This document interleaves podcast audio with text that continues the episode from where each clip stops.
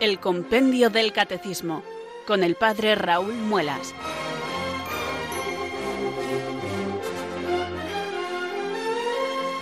Muy buenas tardes, queridos oyentes de Radio María. Son las 4, las 3 en Canarias. Aquí comienza una nueva edición del programa El Compendio del Catecismo de la Iglesia Católica. Reciban desde Talavera de la Reina un saludo muy cordial del Padre Raúl Muelas, que un día más les habla desde estos micrófonos de Radio María, la radio de la Virgen, la fuerza de la esperanza. Sed todos bienvenidos.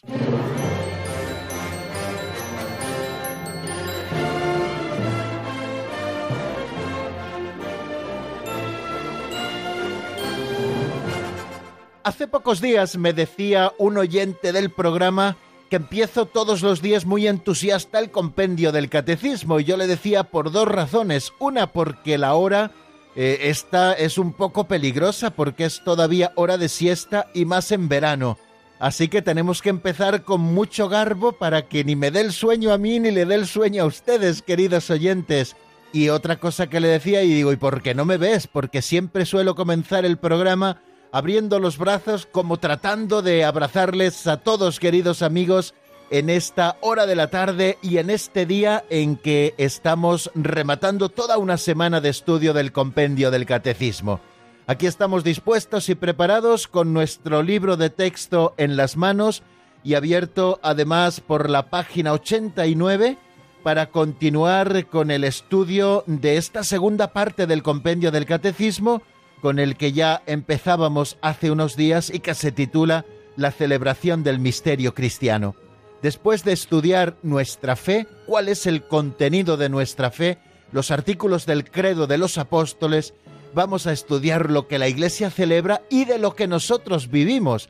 Vuelvo a repetir que cuando nos asomamos al compendio del catecismo, es decir, a la doctrina católica que en él se contiene, puesto que esta doctrina nos transporta la verdad de parte de los apóstoles y de parte también del magisterio de la Iglesia, bueno, pues cuando abrimos el compendio del catecismo, no lo hacemos por el mero hecho de conocer más cosas, por el prurito de saber más cosas, sino porque somos conscientes de que acercándonos a estas verdades, nosotros comprendemos mejor a Dios tal y como Él se ha revelado, no tal y como nosotros queremos conocerle o las cosas que nosotros podamos haber averiguado o imaginado de Dios, sino tal y como Dios se ha ido revelando a lo largo de la historia.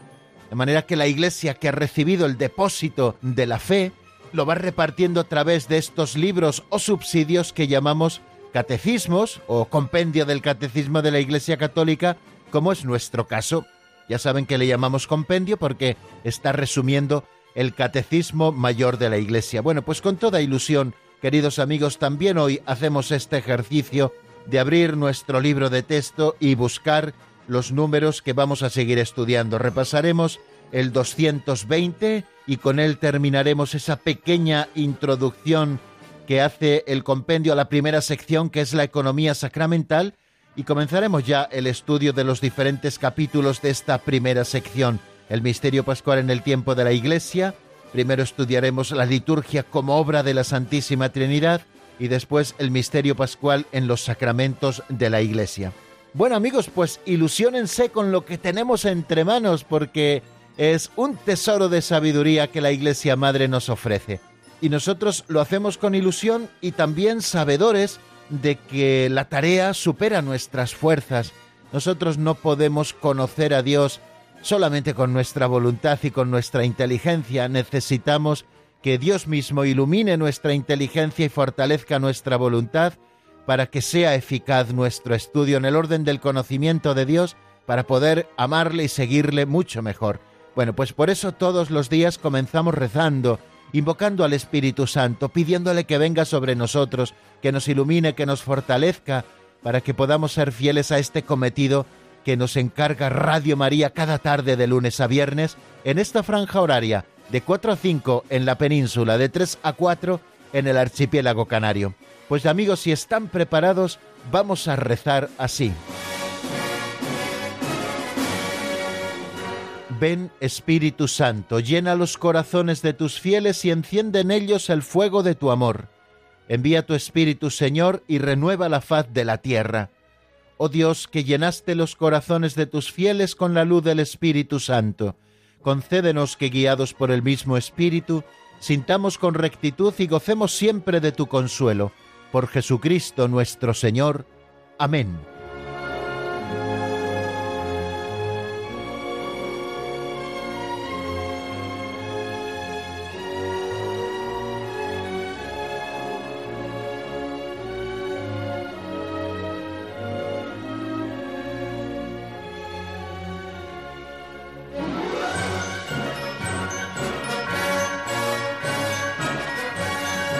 Creo que en alguna ocasión les comentaba, queridos amigos, cómo hago para comentar las pinceladas. Hay un libro así titulado Pinceladas de Sabiduría, que fue el que publicó don Justo López Melús y que yo tengo en mi biblioteca dedicado por el autor desde hace muchísimos años. Pero luego estas pinceladas las tengo escritas en folios, en dos tomos, puesto que son 400 pinceladas, más o menos las que tenemos. Y por aquello de que la perseverancia es muy importante, decirles que estoy muy contento porque el primer tomo casi casi ya le tenemos agotado, todavía nos quedan unas 30 pinceladas que comentar de este primer tomo en el que yo tengo divididos en folios y solo en una cara están escritas las pinceladas y en la cara en blanco suelo escribir algunas ideas con las posibles reflexiones que nosotros podemos hacer de las pinceladas, bueno, pues eh, el, el hecho de ver ya todo este cuaderno casi casi trabajado, pues me da mucha alegría y eso es por la perseverancia un día tras otro. Nos reunimos aquí, queridos amigos, pues eh, no solo para abordar los números del compendio del catecismo, sino también para tener estas pequeñas chispitas catequéticas, pinceladas catequéticas o aperitivos catequéticos también, como decimos, que encontramos en este libro Las pinceladas de sabiduría donde en relatos de apenas un minuto el autor nos ofrece la posibilidad de reflexionar sobre algunos temas concretos de nuestra fe. Cada día eh, escuchamos una y cada día el tema es variopinto. Bueno, como pueden ustedes comprobar, no estamos siguiendo una explicación sistemática de diferentes temas aquí en, en las pinceladas de sabiduría, sino que de lo que nos habla la pincelada, nosotros hacemos la reflexión. Son diferentes temas y me parece que el ir de esta manera un poco asistemática creo que enriquece también la frescura con la que podemos esperar las pinceladas de sabiduría. Bueno, yo les ofrezco hoy una pincelada de sabiduría que se titula Oyentes de la Palabra y la escuchamos como siempre en la voz de Alberto.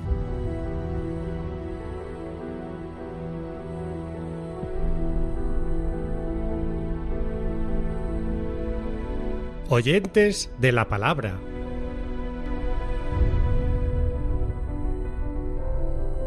Se dividen en cuatro clases. Uno, los hombres camino. Les brota la palabra. Apenas cae, se la comen los pájaros de la distracción. Se recuerda la última película. Y el Evangelio del último domingo, la rapidez del olvido, parece un argumento de la existencia del demonio. 2.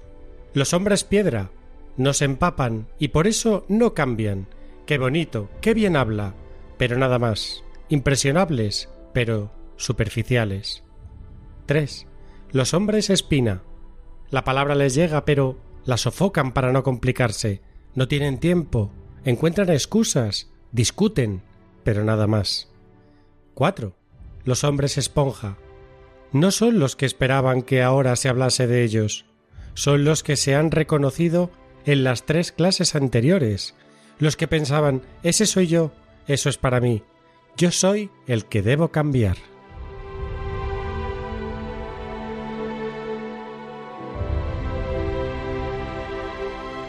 Pensaba, queridos amigos, cuando leía por primera vez esta pincelada de sabiduría titulada Oyentes de la Palabra, que quien mejor nos puede explicar hoy o hacernos la reflexión sobre la misma es el propio Señor nuestro Jesucristo. ¿Por qué razón? Porque Él tiene una parábola que encontramos en el capítulo 13 de San Mateo y también en los paralelos de los otros evangelistas sinópticos, que se titula La parábola del sembrador, y que dice lo siguiente, salió el sembrador a sembrar, al sembrar una parte cayó al borde del camino, vinieron los pájaros y se la comieron. Otra parte cayó en terreno pedregoso donde apenas tenía tierra, y como la tierra no era profunda, brotó enseguida, pero en cuanto salió el sol se abrasó y por falta de raíz se secó. Otra cayó entre abrojos que crecieron y la ahogaron. Otra cayó en tierra buena y dio fruto, una ciento, otra sesenta, otra treinta. El que tenga oídos, que oiga. Nos dice después el Evangelio en los versículos siguientes que se le acercaron los discípulos y le preguntaron, ¿por qué les hablas en parábolas? Y Jesús les dio las razones por las cuales hablaba en parábolas. Y acto seguido el Señor les explicó esta parábola concreta del sembrador. Vosotros pues oíd lo que significa la parábola del sembrador. Si uno escucha la palabra del reino sin entenderla, viene el maligno y roba lo sembrado en su corazón. Esto significa lo sembrado al borde del camino. Lo sembrado en terreno pedregoso significa el que escucha la palabra y la acepta enseguida con alegría, pero no tiene raíces, es inconstante, y en cuanto viene una dificultad o persecución de la palabra, enseguida sucumbe. Lo sembrado entre abrojos significa el que escucha la palabra, pero los afanes de la vida y la seducción de las riquezas ahogan la palabra y se queda estéril. Lo sembrado en tierra buena significa el que escucha la palabra y la entiende. Ese da fruto y produce ciento o sesenta o treinta por uno.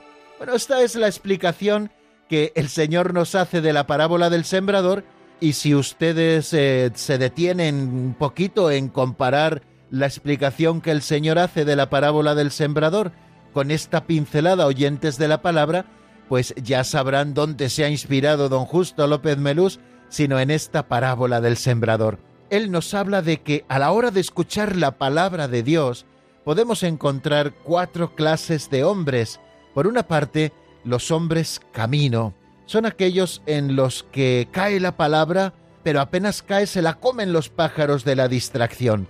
El terreno del camino, como ustedes bien saben, es una tierra dura, endurecida. Tiene que ser así para que puedan rodar los carros encima de ella y no atascarse en la tierra, pero tiene el inconveniente que no es terreno para sembrar la semilla. Por eso cuando la semilla cae en terreno de camino, los pájaros la ven enseguida y se la llevan en el pico. Son los pájaros de la distracción. Cuando nosotros estamos en la iglesia, y nos toca proclamar la palabra de Dios, fácilmente distinguimos siempre a muchos hombres camino que están distraídos en el momento de la escucha de la palabra. Y es que es muy fácil distraerse, queridos oyentes, cuando se está proclamando la palabra de Dios. Por eso yo les animo a que pongan mucha atención cuando se esté proclamando la palabra y que tengan sus móviles apagados. Eso es importantísimo, porque ya se encarga el maligno de que suene un móvil o dos o tres si es que hay mucha gente en la iglesia mientras se está proclamando la palabra de Dios, todo con el fin de convertirnos en hombres camino, que se distraen y enseguida los pájaros se lo llevan. Y es curioso porque podemos recordar, como dice don Justo, la última película, y sin embargo si hiciéramos una encuesta a la salida de cada misa dominical y preguntásemos a los asistentes de qué ha ido el Evangelio del domingo, posiblemente nos lleváramos la sorpresa de que una gran mayoría de ellos no sabrían decirnos el contenido de este Evangelio. Ya no hablemos de la primera o de la segunda lectura. Dice que la rapidez con la que olvidamos la palabra de Dios que se nos ha proclamado, dice don Justo, es un argumento más de la existencia del demonio. Luego están los hombres piedra, los que no se empapan y por eso no cambian. Ya saben que la piedra puede estar sumergida en el río durante años y si nosotros sacamos una piedra que está mojada por fuera pero la partimos, vemos que el corazón de esa piedra está totalmente seco. Y eso es lo que ocurre con los hombres que escuchan la palabra fijándose únicamente en los efectos afectivos o en lo bonito o en lo bien que habla o en lo bien que lee el que está proclamando la palabra, pero nada más. Son esas personas que son impresionables, que se quedan en el ropaje, pero que por lo tanto se manifiestan como superficiales y la palabra no profundiza, puesto que no puede echar raíces, ya que la piedra eh, poca profundidad va a dar a esa raíz de la semilla. Luego están los hombres espina, como dice don Justo, a los que les llega la palabra, pero la sofocan enseguida para no complicarse. ya saben que los afanes temporales, el amor a las riquezas, y podíamos poner un sinfín de ejemplos más, estos son los que pone el Señor en alguno de los evangelios sinópticos que hablan de la parábola del sembrador. Bueno, pues al final todo eso son como espinos que sofocan la palabra de Dios. Sí, la semilla cae en tierra, comienza a brotar, pero apenas comienza a brotar, son tantas las cosas que le rodean y tan complicadas que hacen imposible que esta semilla crezca y dé fruto. Son los que no quieren complicarse, son los que no tienen tiempo, los que encuentran excusas, los que discuten sobre lo que está explicando el sacerdote, los que siempre se están oponiendo a la doctrina oficial de la Iglesia, como ellos dicen, los que se autodenominan críticos, pero al final no son más que borregos del oponerse. Bueno, pues esos son los hombres espina. Y luego están los hombres esponja, de los que dice una cosa muy bonita. Los hombres esponja son aquellos que no esperaban que se hablase de ellos en este momento, y quizá por ese sentido autocrítico verdadero que estos hombres esponjas tienen, a lo mejor se han visto reconocidos a veces como hombres camino, a veces como hombres piedra, a veces como hombres espina, pero en realidad lo que pretenden ser es hombres esponja, es decir, hombres que son tierra buena en los que cae la palabra y da fruto, unas veces treinta, otras sesenta, otras el ciento por uno son los que pensaban anteriormente, bueno, pues yo quizás soy un poco hombre camino, quizás soy un poco hombre piedra, quizás soy un poco hombre espina. Si estás pensando esto, querido amigo, es que quizá también eres un poco hombre esponja, porque estás abriendo tu corazón a la palabra de Dios. Pues aquí dejamos, queridos amigos, esta reflexión que hoy hacemos sobre la pincelada titulada Oyentes de la Palabra. Vamos a pedirle al Señor que nos dé la gracia de ser tierra buena, de ser hombres y mujeres esponja.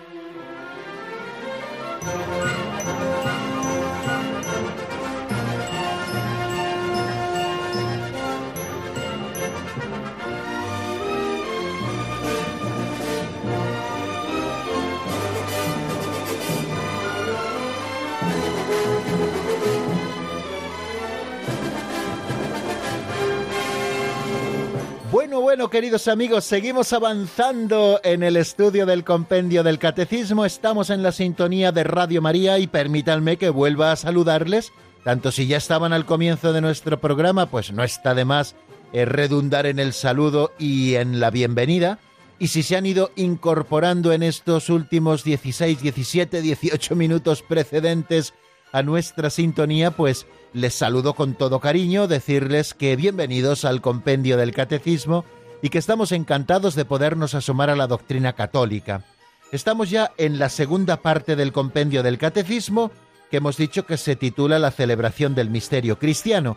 En la primera parte, titulada La fe de la Iglesia, estudiábamos lo que la Iglesia cree, lo que debemos creer cada uno de nosotros, y en esta segunda parte vamos a estudiar lo que hemos de celebrar, lo que la Iglesia celebra. Y lo vamos a hacer eh, en dos secciones. Eh, son las dos partes en las que se divide esta titulada eh, La celebración del misterio cristiano. Una primera parte que digamos que son los principios generales que se titula La economía sacramental, donde hay una introducción con la que estamos ahora y donde hay luego dos capítulos, el misterio pascual en el tiempo de la Iglesia y luego un segundo capítulo que es la celebración sacramental del misterio pascual, donde vamos a ver los elementos esenciales de la liturgia y de la vida litúrgica de la Iglesia, y luego hay una segunda sección donde vamos a ir repasando uno por uno los siete sacramentos de la Iglesia para empaparnos del significado y de la vida que todos ellos nos ofrecen.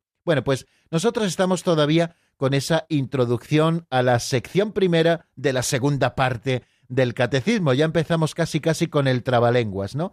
Estamos introduciéndonos en la economía sacramental y lo hace el compendio del catecismo de una manera muy sabia, en primer lugar presentándonos qué es la liturgia. Hemos oído hablar seguro mil veces de esta palabra, la liturgia. Vamos a celebrar la liturgia de la Iglesia. Bueno, ¿qué, qué es eso de la liturgia? Son los ritos que hace el sacerdote. Muchas veces algunos han confundido el concepto liturgia con el concepto de eh, los ritos que el sacerdote debe celebrar. o las rúbricas que en color rojo en los libros litúrgicos nos dicen lo que el sacerdote tiene que hacer antes o después de pronunciar determinadas palabras.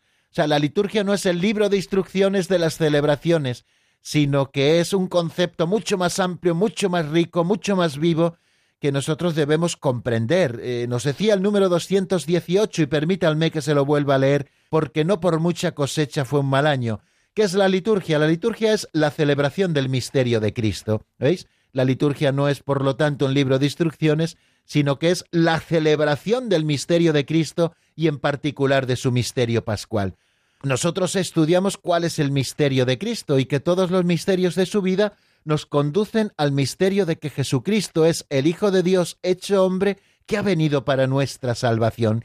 Y en cada uno de los momentos de su vida se manifiesta este Jesús Salvador, y de una manera particularísima se manifiesta en su misterio pascual, donde de manera absoluta se realiza la obra de la redención, en su pasión, muerte, sepultura, resurrección y ascensión a los cielos. Bueno, pues en la liturgia, que es celebración del misterio de Cristo, Jesús mismo ejerce esa función sacerdotal que él tiene y así en la liturgia se manifiesta y se realiza a través de signos la santificación de los hombres y el cuerpo místico de Cristo, esto es la cabeza y sus miembros, ejercen el culto público que se debe a Dios. Bueno, pues veis que el, el, concepto de liturgia es fantástico porque nos está hablando de celebración del misterio cristiano, nos está hablando de la función sacerdotal de Jesucristo, nos está hablando de signos en los que se realiza la santificación de los hombres, y nos está hablando de que a través de ella todo el cuerpo místico de Cristo, la cabeza y los miembros, ejercemos el culto público que se debe a Dios. Bueno, y después nos preguntábamos, esto que es la liturgia y que es una acción de Cristo y de la Iglesia, ¿qué lugar ocupa en la vida de esta Iglesia?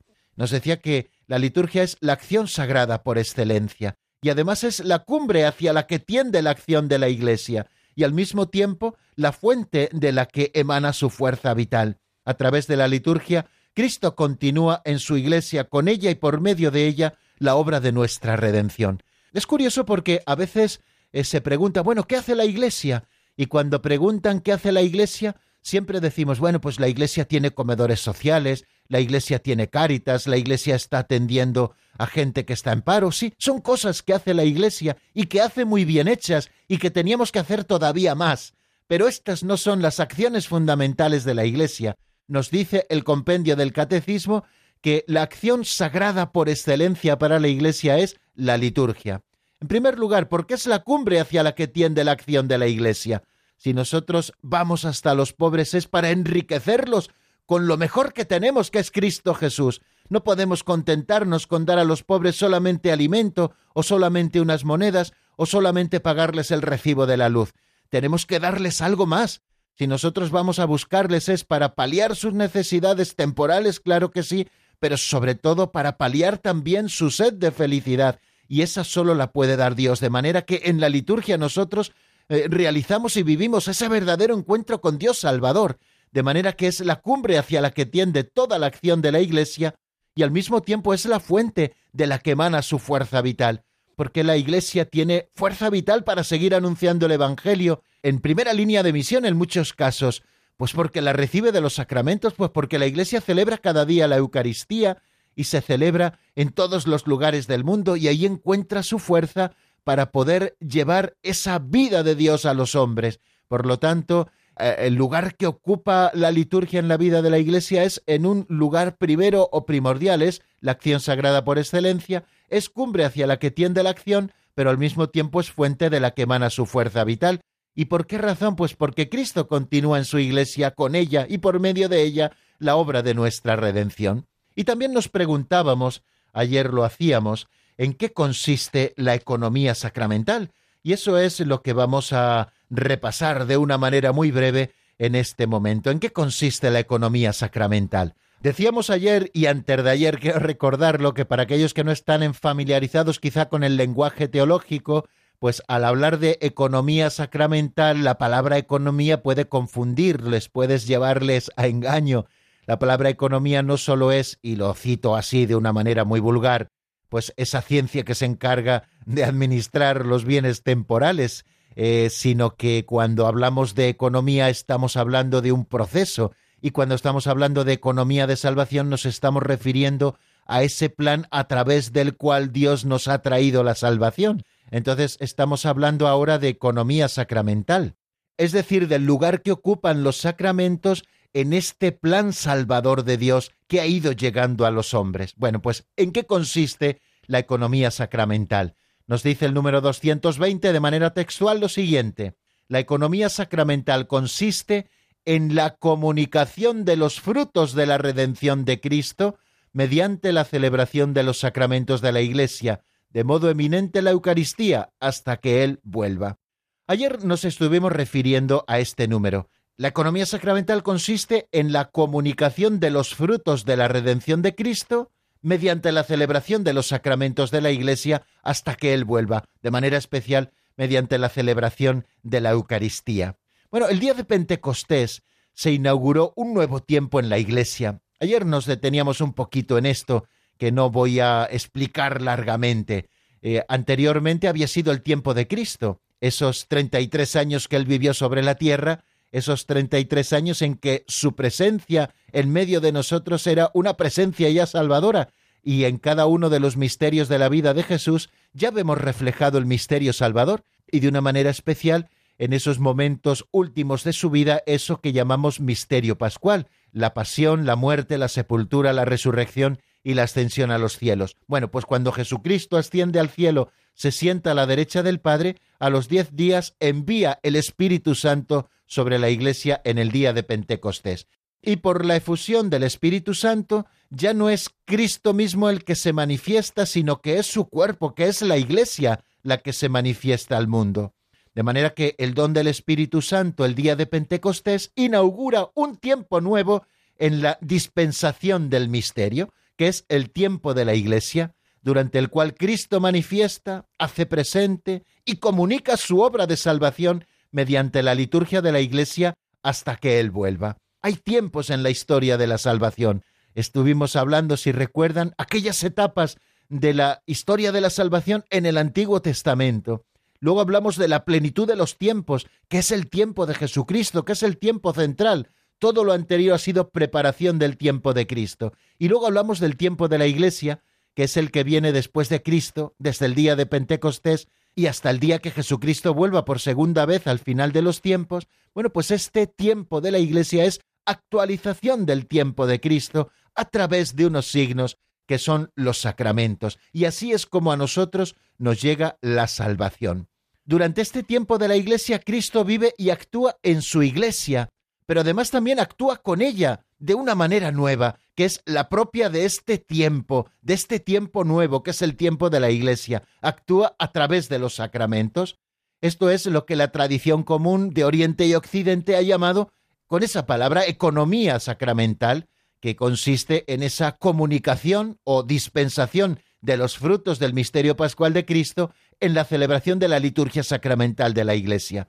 Y esto es así porque en el designio de Dios Él lo ha querido así. Y además es el modo más eficaz de que Jesucristo mismo, el Padre y el Espíritu Santo sigan dispensando los frutos de la redención de una manera eficacísima en cualquier lugar del mundo, ¿no? Hay un acontecimiento, y esto ya lo estudiaremos, que es el acontecimiento de la cruz, la pasión del Señor y también su resurrección como segunda cara de esta moneda que es el misterio pascual, que sucedió una vez en la historia, pero que se repite de manera incruenta sobre cada altar, saltándose el misterio todos esos parámetros del tiempo y del espacio, ¿no?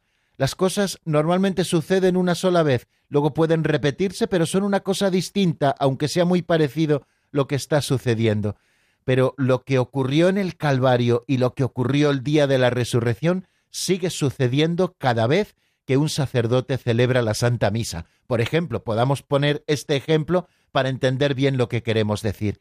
A través de los sacramentos que celebramos en la Sagrada Liturgia, Cristo sigue actuando y sigue santificando hoy a los hombres.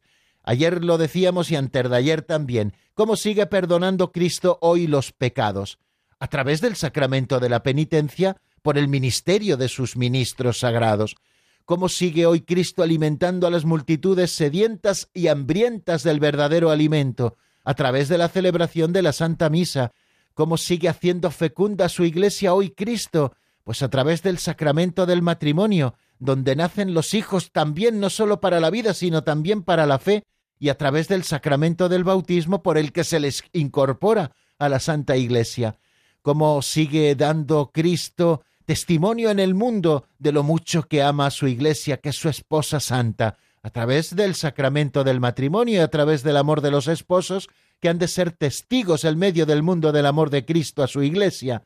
¿Cómo sigue el Señor perpetuando su presencia ministerial en el mundo? A través del sacramento del orden y en la persona también de los obispos, de los sacerdotes, de los diáconos, que son ministros sagrados.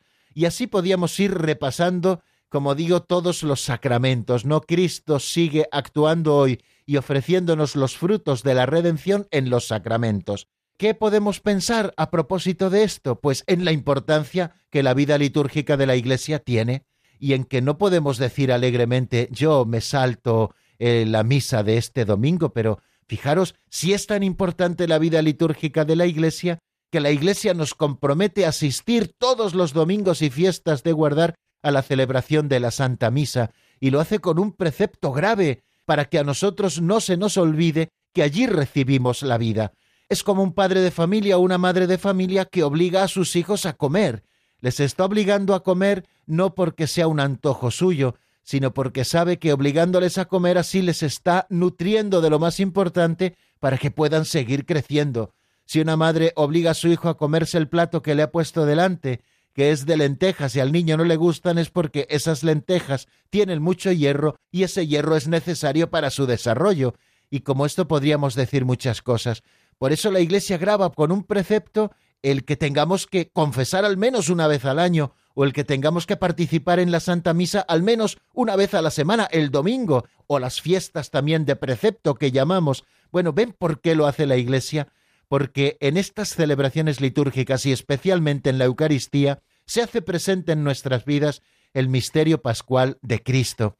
Pero no debemos vivirlo como una obligación boba, como que si no lo hacemos nos pegan el palo, no. No, tenemos que vivirlo con la intensidad con la que la Iglesia Madre quiere que lo vivamos, pues allí estamos encontrando la vida, la vida de Dios que se nos comunica. Basta ya de caras largas en las iglesias, o basta ya de estar mirando el reloj constantemente, porque el sacerdote en vez de ocho minutos ha hablado diez. ¡Ay, qué pesado, qué largo se hace todo! Aquel que está pensando en eso no está viviendo el misterio. Y yo creo que en esto todos, empezando por este que les habla, tenemos mucho en lo que reflexionar y mucho en lo que convertirnos. Tenemos que convertirnos a la vida litúrgica de la Iglesia. Vamos a detenernos aquí, queridos amigos, en nuestra explicación, porque si no, se nos va el tiempo y queremos avanzar también un poquito. Y yo les ofrezco que escuchemos al menos unos compases de un tema de Quique López titulado Encontrarás a Dios, que está sacado del álbum Sabor a Cristo, y enseguida estamos nuevamente juntos para continuar explicando nuevas cosas sobre el misterio pascual en el tiempo de la Iglesia. Busca a Dios por aquí, busca a Dios por allá, donde quiera que busques te garantizo, le encontrarás. Busca a Dios por aquí, busca a Dios por allá, que cuando le encuentres seguro en tu vida se quedará. Donde quiera que fijes tu mirada, encontrarás a Dios. Donde quiera que pongas tu atención, encontrarás a Dios. En la tenue luz de las estrellas o el ardiente sol de primavera, encontrarás a Dios. Ahí encontrarás a Dios. Sangre que corre por tus venas, encontrarás a Dios. En el latido de tu corazón, encontrarás a Dios en el aire fresco que respiras o en el prado verde en que caminas encontrarás a Dios, ahí encontrarás a Dios. Busca a Dios por aquí, busca a Dios por allá, donde quiera que busques te garantizo, le encontrarás. Busca a Dios por aquí, seguro en tu vida se quedará. Busca a Dios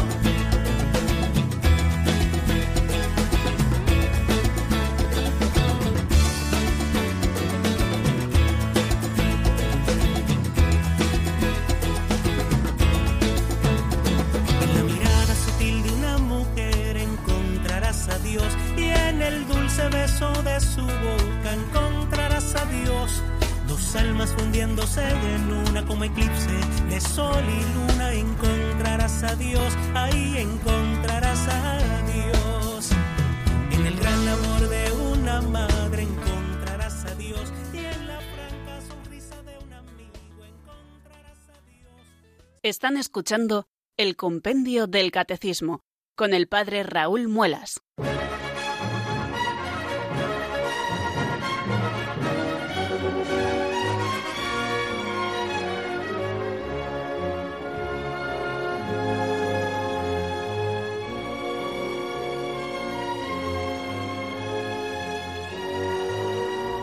Me doy cuenta, queridos oyentes, en este momento que no sé si es porque estamos en verano, pero que me estoy relajando un poco en el control de los tiempos y estoy empleando muchísimo tiempo en el resumen de lo visto en el día anterior. Es verdad que ampliándolo quizá con nuevos temas que quizá no salieron en el día de ayer y que solo nos quedan como 10 minutos de explicación para el número siguiente, que es un número muy importante, el 221. Bueno, ya saben que eh, esta segunda parte del compendio del catecismo que estamos comenzando, la celebración del misterio cristiano, tiene como dos secciones, bueno, tiene de hecho dos secciones, una que se llama la economía sacramental, donde nos, se nos explican esos conceptos importantes, fundamentales, a los que estamos dando vueltas ahora, que es la liturgia, qué lugar ocupa la liturgia en la actividad de la Iglesia, qué es eso de la economía sacramental. Bueno, pues esos tres números han introducido esta primera sección que es la economía sacramental. Y luego en la segunda sección hablaremos de los siete sacramentos de la Iglesia. Pues bien, después de esta introducción que hemos hecho, nos encontramos con que hay dos capítulos. El primero se titula El misterio pascual en el tiempo de la Iglesia y luego un segundo capítulo dentro de esta primera sección que se titula La celebración sacramental del misterio pascual. Bueno, pues vamos a abordar ya el primer capítulo titulado El misterio pascual en el tiempo de la Iglesia y nos encontramos con un epígrafe que reza así, la liturgia obra de la Santísima Trinidad. De esto es de lo que vamos a hablar ahora con tres preguntas que se abren para nosotros. ¿De qué modo el Padre es fuente y fin de la liturgia? ¿Cuál es la obra de Cristo en la liturgia? ¿Y cómo actúa el Espíritu Santo en la liturgia respecto de la Iglesia? Bueno, pues vamos a abordar el primero de ellos, que es el 221, y como siempre lo escuchamos en la voz de Marta Jara.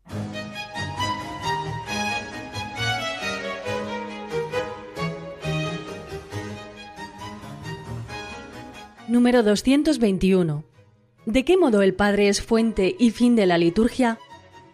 En la liturgia el Padre nos colma de sus bendiciones en el Hijo encarnado, muerto y resucitado por nosotros, y derrama en nuestros corazones el Espíritu Santo. Al mismo tiempo, la Iglesia bendice al Padre mediante la adoración, la alabanza y la acción de gracias, e implora el don de su Hijo y del Espíritu Santo.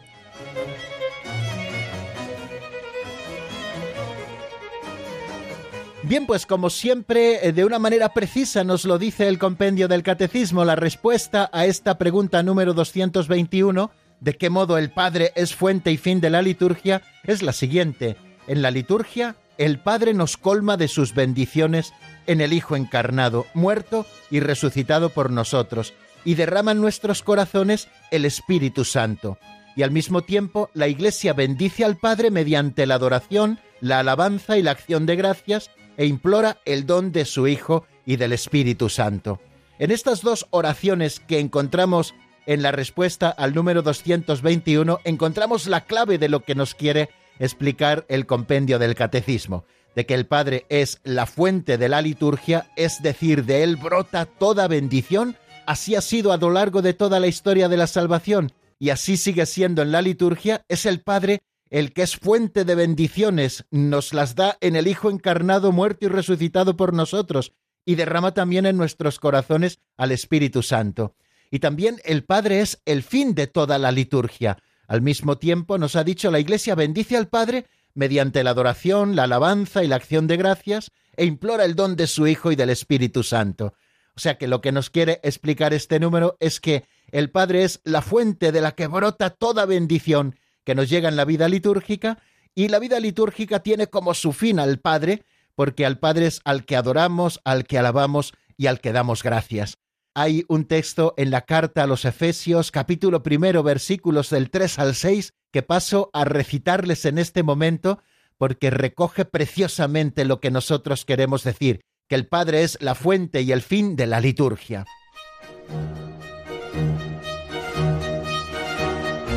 Bendito sea Dios, Padre de nuestro Señor Jesucristo, que nos ha bendecido con toda clase de bendiciones espirituales en los cielos en Cristo, por cuanto nos ha elegido en Él antes de la creación del mundo, para ser santos e inmaculados en su presencia en el amor, eligiéndonos de antemano para ser sus hijos adoptivos por medio de Jesucristo, según el beneplácito de su voluntad, para alabanza de la gloria y de su gracia, con la que nos agració en el amado.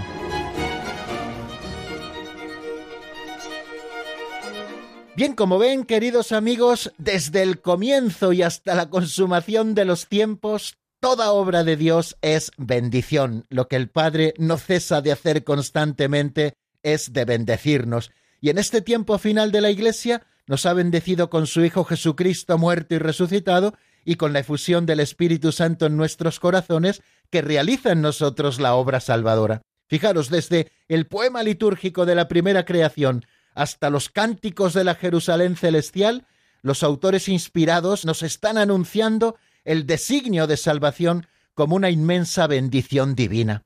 Y es que así vemos a Dios bendiciendo siempre. Dios bendice a los seres vivos, especialmente al hombre y a la mujer, y a pesar incluso del pecado del hombre, por el cual la tierra queda maldita, sin embargo, el hombre no deja de ser beneficiario de esa bendición de Dios en ese protoevangelio, en ese anuncio primero de esa salvación que un día nos vendría en Jesucristo.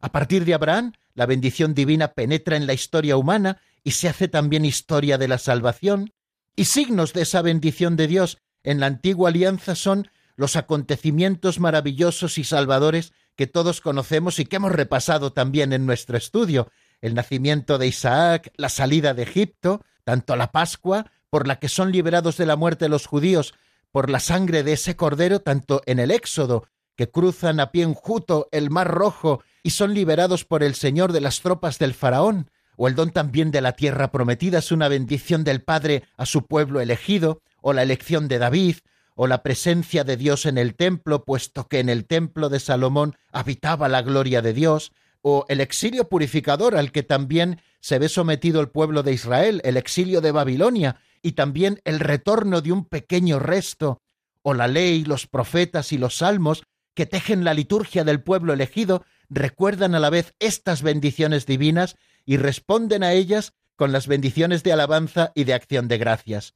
Pues bien, en la liturgia de la Iglesia, el Padre es reconocido y adorado como la fuente y el fin de todas las bendiciones de la creación y de la salvación. En su Verbo, encarnado, muerto y resucitado por nosotros, el Padre nos colma de sus bendiciones y por Él, por Jesucristo, derrama en nuestros corazones el don que contiene todos los dones, el Espíritu Santo. Recuerden cómo le llama San Agustín Dios y don de Dios. Por eso, en cuanto respuesta de fe y de amor a las bendiciones espirituales con que el Padre nos enriquece, la liturgia cristiana tiene una doble dimensión. Eh, por una parte, la Iglesia, unida a su Señor y bajo la acción del Espíritu Santo, bendice al Padre por su don inefable, mediante la adoración, la alabanza y la acción de gracias, como nos ha dicho este número 221 que ahora estamos comentando, y por otra parte, y hasta la consumación del designio de Dios, la Iglesia no cesa de presentar al Padre la ofrenda de sus propios dones y de implorar que el Espíritu Santo venga sobre esta ofrenda, sobre ella misma y sobre los fieles y sobre el mundo entero, a fin de que por la comunión en la muerte y en la resurrección de Cristo sacerdote y por el poder del Espíritu, estas bendiciones divinas den frutos de vida para alabanza de la gloria de su gracia, como hemos escuchado en ese texto de la carta a los Efesios. Bueno, pues yo creo que de esta manera, queridos amigos, resumimos de qué modo el Padre es fuente y fin de la liturgia. En la liturgia, el Padre, repito el número 221, nos colma de sus bendiciones y lo hace entregándonos a su Hijo encarnado, que ha muerto y ha resucitado por nosotros. En la liturgia decíamos que celebramos el misterio pascual especialmente. Quiere decir que el Padre vuelve a regalarnos cada vez que se celebra la Santa Misa, vuelve a regalarnos como la mayor de las bendiciones a su Hijo Jesucristo, que se encarnó por nosotros, que ha muerto, que ha resucitado por nosotros y que ahora ha querido quedarse en las especies eucarísticas de pan y de vino, representando nuevamente su sacrificio, es decir, haciéndolo presente, manteniendo su presencia en las especies eucarísticas para nosotros y ofreciéndosenos también en alimento. Y así podíamos decir de la presencia de Cristo muerto y resucitado y de su misterio pascual en cada uno de los sacramentos, como luego ya también en su momento veremos. Y también el Padre derrama en nuestros corazones el Espíritu Santo en la vida litúrgica, ese Espíritu Santo que viene para transformar el pan y el vino en el cuerpo y en la sangre del Señor, o ese Espíritu Santo al que invocamos para que haga de nosotros un solo cuerpo en esa doble epíclesis, la epíclesis consecratoria y la epíclesis de comunión, que ya pasaremos a explicar también en su momento. Y al mismo tiempo nosotros que somos sabedores de que el Padre nos está bendiciendo constantemente, por la liturgia, es decir, unidos a Cristo, Cristo y la Iglesia, unidos en ese Cristo total, bendecimos al Padre y lo hacemos mediante la adoración, que está presente en la liturgia, mediante la alabanza, que también está presente, y mediante la acción de gracias, e imploramos el don de su Hijo y del Espíritu Santo constantemente. Bueno amigos, pues vemos de qué modo el Padre es fuente y fin de la liturgia de la Iglesia, y así, queridos amigos, concluimos y redondeamos las explicaciones no solo de este día, sino también de esta semana. Un número de teléfono tienen a su disposición 91005 9419 91005 9419. Yo les ofrezco ahora unos compases de una canción de Sara Torres titulada Si escoges la vida, que está sacada del álbum Punto y aparte, y ustedes mientras la escuchan, aquellos que lo deseen, pueden ir marcando y nos encontramos enseguida después de escuchar, como les digo, al menos unos compases de esta canción titulada Si escoges la vida. Enseguida estamos nuevamente juntos.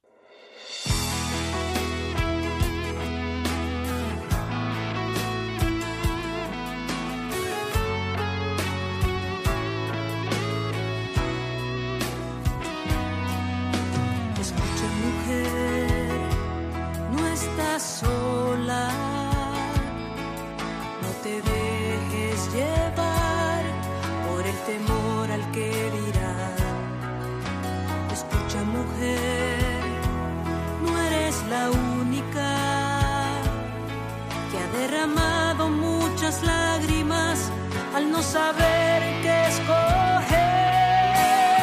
Pero si escoges la vida, comprobarás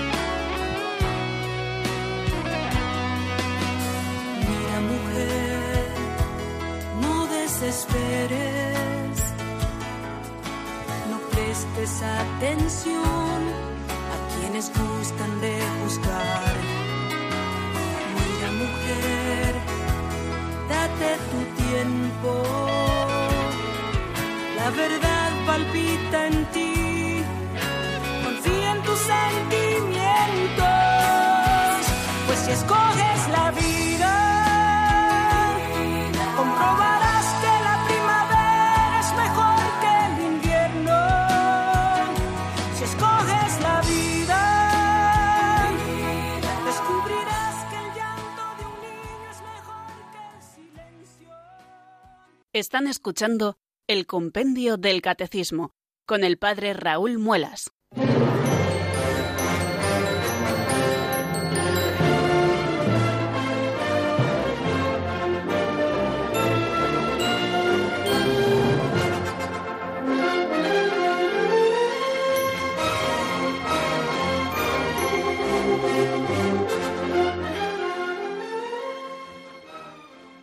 Pues siguiendo, queridos oyentes, la sugerencia de Sara Torres en la canción que acabamos de escuchar, también nosotros queremos escoger la vida. Lo hacemos siempre y lo hacemos cada tarde cuando abrimos el compendio del catecismo para encontrar en él esa verdad que nos da vida. Vamos a abrir eh, el teléfono de directo de nuestro programa, que es el 910059419, por si ustedes quieren compartir con nosotros alguna pequeña reflexión o hacernos alguna pregunta. Nos vamos a ir eh, hasta Segovia en este momento, desde donde nos ha llegado la primera llamada, y al otro lado del hilo telefónico tenemos a nuestra amiga Carmen. Buenas tardes y bienvenida. Hola, buenas tardes, padre. Antes de nada quería felicitarle por el programa porque por motivos laborales no puedo oírlo nunca, pero este mes que estoy de vacaciones pues lo estoy oyendo y me está ayudando mucho. Bueno, y después de esto voy a hacerle mis dos preguntas que son muy breves. Una de ellas es relacionada con el tema este de la liturgia que está tratando. Eh, yo algunas veces cuando asisto a la celebración de la Eucaristía, que lo hago con bastante frecuencia, pues veo que hay sacerdotes que no rezan las oraciones que vienen en los libros, sino, pues no sé, como que se las inventan, algo así, ¿no? Alguna vez se lo he comentado y me han dicho que bueno, que se puede hacer porque lo que no contradiga la doctrina de la Iglesia, que eso no está mal. Y la segunda pregunta era, ¿qué sentido tiene que en muchos funerales a los que yo asisto se dé ya por sentado que el difunto está gozando ya de la gloria de Dios? Entonces, ¿qué sentido tiene la oración que estamos haciendo por él? Esas eran las preguntas. Muchas gracias. Muy bien, muchísimas gracias a usted por su concisión y precisión también a la hora de hacernos sus dos preguntas. Bueno, le digo lo siguiente. Eh, eh, le digo los principios generales y no pretendo con ello meterme con ningún sacerdote que no lo haga. Simplemente yo le digo los principios generales. Sobre la Sagrada Liturgia, es decir, sobre las oraciones de la Sagrada Liturgia, solo tiene competencias la Santa Sede. O sea que ni los propios obispos, ¿eh? ni los propios obispos pueden cambiar las oraciones. De hecho, cuando se hace la traducción del misal de la edición típica a las lenguas romances, eh, bien, las hacen, las preparan las conferencias episcopales, evidentemente, de los países donde se habla esa lengua, por expertos en esa lengua, pero luego es la Santa Sede la que tiene que aprobar eh, esas traducciones, de manera que eh, ningún sacerdote por ligereza puede cambiar ni una sola coma de lo que está en los libros litúrgicos. Es más, esto es importantísimo, pues porque estamos celebrando el misterio pascual del cual la Iglesia es eh, la custodia, ¿no? Entonces, eh, no somos nadie, ni nadie tenemos, por lo tanto, queridos oyentes, eh, permiso para cambiar las oraciones a nuestro antojo, redactarlas a nuestra manera. Otra cosa es, ojo, el usar las posibilidades que nos ofrece el misal. A veces en eso los sacerdotes también somos un poco aburridos, ¿no? Tenemos varias posibilidades, por ejemplo, de, de ritos introductorios, pero siempre usamos el mismo, o tenemos eh, varias plegarias eucarísticas y al final solo usamos la segunda, o tenemos, ¿vale? Em, el, misal nos ofrece varias posibilidades optativas para que podamos elegir, pero siempre dentro de lo que está en el misal, puesto que eh, la liturgia no es patrimonio de nadie, sino patrimonio de la Iglesia. Por lo tanto, eh, solo compete a la autoridad suprema de la Iglesia el poder cambiar las oraciones eh, que, bueno, pues que, normalmente proceden de la tradición y que son tan ricas. O sea que los sacerdotes no podemos cambiar ni las lecturas, ni las oraciones, ni nada de eso, sino que debemos atenernos a los libros litúrgicos, eso sí, dentro de las posibilidades que los libros litúrgicos legítimamente nos ofrecen. Y creo que esto es importante que lo recordemos. Y ustedes, los fieles, queridos oyentes, deben recordarnos a los sacerdotes que si no lo hacemos así, no lo estamos haciendo bien. Y segundo, ¿qué sentido tiene? Me decía que en las exequias cristianas ya hablemos de que la persona está en el cielo. Me parece que mm, las exequias cristianas no están tampoco para eso. Es más, se pide expresamente en las rúbricas que la homilía, por ejemplo, de las exequias cristianas, eh, pues nos dediquemos a hacer un parejírico de la persona que ha muerto y a resaltar todas sus bondades, etcétera. No, no. Eh, las exequias cristianas tienen una triple finalidad. En primer lugar, pedir eh, el eterno descanso para ese difunto, es decir, pedir que el Señor le conceda la paz y el descanso eterno, que perdone sus pecados, eh, que perdone también los reatos de la pena temporal que pudiera tener. Por eso ofrecemos la Santa Misa por él y por eso ofrecemos oraciones en sufragio. Eh, una segunda mm, misión o finalidad que tienen las exequias cristianas es eh, despedir eh, el cuerpo del difunto y hacerlo con todo respeto y toda veneración, puesto que ha sido una reliquia, es decir, un templo del Espíritu Santo. El cuerpo de un bautizado ha sido templo del Espíritu Santo y por eso, no solamente por el sentido de piedad hacia un cuerpo que queremos, sino porque ha sido templo del Espíritu Santo, nosotros le despedimos con esos honores que la liturgia le da, incensando el cuerpo, asperjándolo con agua bendita, recordando su bautismo, etcétera. Y una tercera finalidad que también tienen las exequias cristianas es acompañar en el dolor a la familia del difunto. Pero esas son las tres finalidades. Eh, ninguna finalidad de, las exequias es, por tanto, el canonizar a nadie. Eh, Dios, en su misericordia, es el que, el que tiene que hacerlo. Nosotros invocamos a Dios para que le conceda esa paz y ese descanso eterno que el difunto buscó y que el difunto pues colaboró con la gracia de Dios para que así fuera y la misericordia de Dios lo acogerá y pedimos que lo acoja, pero nosotros no somos nadie y así además también nos lo pide la liturgia. Bueno, espero haber contestado a sus preguntas, querida Carmen de Segovia. Y queridos oyentes, pues así terminamos nuestra semana de compendio del catecismo, que el lunes aquí estaremos puntualísimamente como siempre. La bendición de Dios Todopoderoso, Padre, Hijo y Espíritu Santo, descienda sobre vosotros y permanezca para siempre. Amén. Hasta el lunes que viene, si Dios quiere, amigos.